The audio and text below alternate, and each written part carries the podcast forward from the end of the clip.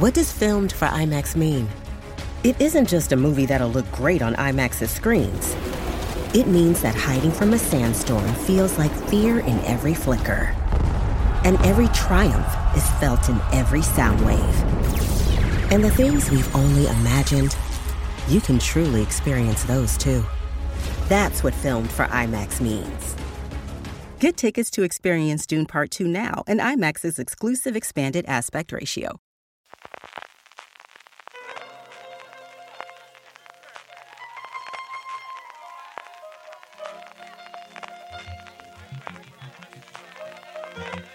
Estás escuchando Fuera de Series con CJ Navas.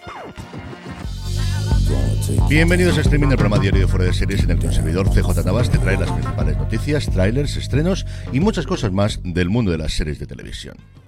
Edición del viernes 2 de junio, terminamos la semana y lo hacemos como llevamos ya un mes, un mes ya, llevamos de huelga de guionistas. Precisamente porque se cumple un mes, el Hollywood Reporter ha hecho un extenso artículo acerca de la situación actual, para el cual han podido hablar con bastantes ejecutivos que dicen que por ahora, desde luego, la huelga está siendo efectiva, que no esperaban tener tanta disrupción, especialmente de los rodajes, y que la cosa, desde luego, para ellos está funcionando. Como os podéis imaginar, toda esta gente habla de forma anónima, evidentemente no es nadie de los que está en el comité de negociador, y es que el comité de negociador de las productoras tiene un problema más grande a día de hoy, que es que se le cierra la ventana de negociación con los directores. Esta semana deberían concluir las negociaciones con el sindicato de los directores, porque sin solución de continuidad, la semana siguiente deberían empezar con el de los intérpretes. Precisamente en este contexto, el gremio de los directores han recibido una carta firmada por todos los demás, el sindicato de guionistas, el sindicato de intérpretes, el IATSE, que es el sindicato de todos los profesionales técnicos, de las profesiones técnicas dentro de una producción, y luego los Teamsters, que es fundamentalmente los que se encargan de mover las cosas, sean camioneros, sean transportistas de las grandes estrellas de Hollywood. Pues como os digo, han emitido una declaración conjunta de solidaridad, así es como se llama el documento, que han pasado al sindicato de directores que le queda una semana para poder llegar a un acuerdo con los productores. Y en cuanto a paralización de rodajes, dos relativamente importantes. Por un lado, una nueva serie que están rodándose para Peacock llamado Histeria, con un signo de admiración al final, y que es importante no solo por la producción, sino sobre todo porque se está rodando en Atlanta, y es la primera producción de las muchísimas, incluidas por ejemplo todas las películas y ahora también todas las series de Marvel que se rodan en Atlanta, que tiene una serie de incentivos fiscales muy importantes, propiciados por el Estado, por Georgia después del huracán Katrina, y que luego prácticamente ha copiado todo el resto de los estados americanos y también internacionalmente. Pues como os digo, Histeria es la primera producción fuera de lo que conocíamos en Hollywood, en Nueva York, en Nuevo México, que recordar que se canceló o que se paró, mejor dicho, por piquetes esa producción que estaba siendo para Nickelodeon. Es la primera, desde luego, que yo tengo noticia que se haya parado en Atlanta por el hecho de que haber piquetes a la entrada de la producción y la otra es una película protagonizada por Jennifer López, producida por la nueva productora de su actual marido, Ben Affleck y Matt Damon que por estas dos cosas ya sería noticia, la película gira alrededor del mundo del wrestling, pero es que resulta que la película se llama Unstoppable, imparable, así que como podéis imaginar los titulares se escriben ellos solos. En el apartado de nuevos proyectos, Prime Video anuncia la segunda temporada de FC Barcelona, A New Era, sí, así se llama en España también, A New Era, nada de una nueva era, ni una nueva era, ni absolutamente nada. La nueva entrega de la serie documental, producida por Wakai, en colaboración con Barça Studios, mostrará a través de imágenes exclusivas el camino a la cima de esta última temporada. Y para todos los que me vais a hacer esa pregunta, no, no, Negreira no aparece ni en un solo sitio de toda la nota de prensa, eso lo puedo asegurar. Estreno, yo entiendo que antes de la próxima temporada, pero tampoco lo confirman nada en la nota de prensa de Prime Video. En el capítulo de fichajes, tres muy especiales. En primer lugar, vuelve Samantha, vuelve Kim Cattrall a Sexo en Nueva York. Una noticia que ha tenido exclusiva Variety, que tiene pinta una filtración, no sé si de la actriz, de la gente, exactamente quién, pero una filtración clarísima a menos de un mes de que se estén la nueva temporada y además el mismo día en que salía el tráiler. Al parecer Kim Cattrall volvería, como os digo, a la temporada, eso sí, con muchísimos asteriscos y muchísimos matices, porque solo la veremos en una escena al final de la temporada y que además ha grabado sin la presencia de ninguna de sus antiguas compañeras de serie. El segundo fichaje es un fichaje de series y es que MGM Plus va a traer en exclusiva a España las nuevas temporadas de Black Mafia Family, Run the Wall, Blind Spotting y para mí sobre todo Rami, su tercera temporada que todavía estaba inédita aquí en España. Se va confirmando así poco a poco lo que sospechábamos, que las series que estaban en su momento en Start Play, posteriormente en Lionsgate Plus, van a pasar poco a poco a MGM Plus. De momento estas cuatro, porque siento deciros que seguimos sin noticias de quién va a traer a España la segunda temporada de Guns of London. Y el otro fichaje es un fichaje de festival, y es que Mediaset regresará en la edición de este año, en la edición de 2023, al Festival de Vitoria. Después de dar la espantada de, una forma bastante conciliadora y cordial, como también es lo lógico en estos casos, el festival recuerda que Mediaset estuvo desde los orígenes del festival, que estuvo en el 2009 en la inauguración, que aportó contenidos hasta el 2014, cuando se cortaron todas las relaciones, y es cierto que al final, pues estas son las cosas de los cambios de tiempo que hay a día de hoy en Mediaset. No son los únicos que a mí me están contando, si es el primero desde luego que cristaliza esta vuelta, como os digo, al festival, que tendrá su decimoquinta edición del al 9 de septiembre, a ver si de una puñetera vez puedo ir a él. En cuanto a fecha de estreno, HBO Max ya nos ha mandado un avance de lo que podemos esperar en la plataforma este mes de junio. Muchas de estas fechas ya las conocíamos, pero repasamos las más importantes. El 5 de junio, el próximo lunes, nos llega The Idol, de la que seguro que hablaremos en esta santa casa. El 9 de junio, las cinco primeras, la serie documental sobre Sana Marín y su gabinete formado por mujeres. El 16 de junio se incorpora El Gran Sarao, la producción original de TNT con Silvia Abril y Tony Acosta, igual que se hizo en su momento con No Me Gusta Conducir, se incorpora también a HBO Max esta producción que, como os digo, originalmente era de la otra cadena del grupo, de TNT.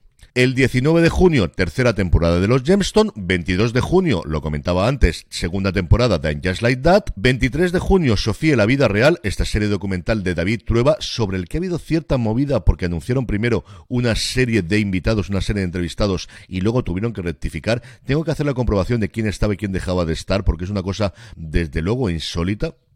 Y el 29 de junio, la tercera temporada de Warrior.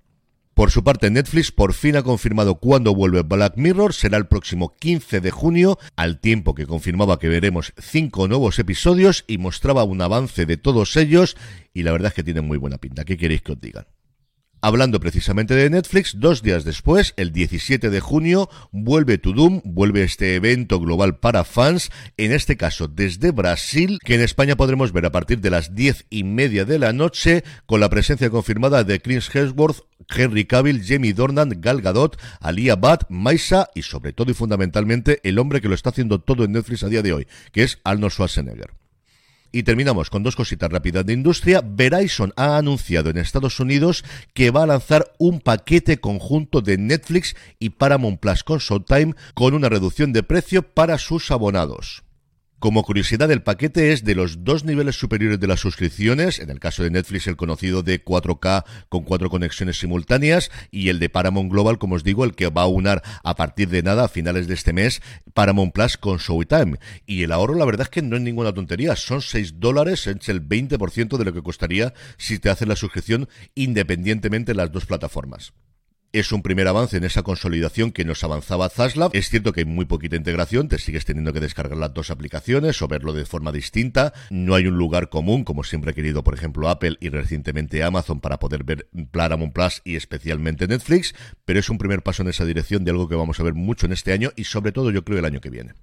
Y por último, Peter Rice, el otro hora todopoderoso ejecutivo de Disney, hasta que se postuló demasiado para ser el sucesor de Bob Chapek y Bob Chapek lo despidió antes de que le sucediese, ya tiene un nuevo trabajo que es trabajar para sí mismo. Ha montado su productora, ha llegado a un acuerdo de producción con la niña bonita de Hollywood de los últimos años, A24, y se va a meter, como os digo, a productora independiente. A ver qué tal le va, y mi malicia es lo que tarde en vender esa productora para meterse en una gran compañía y a partir de ahí volver a dirigir una gran compañía, que es lo que yo creo que en un momento dado querrá hacer sí o sí Peter Rice. En el apartado de vídeos y trailers, Disney Plus nos trae grandes esperanzas, la nueva versión del clásico de Dickens, con el atractivo de tener a Olivia Colman en su reparto y que se estrenará en España el próximo 28 de junio.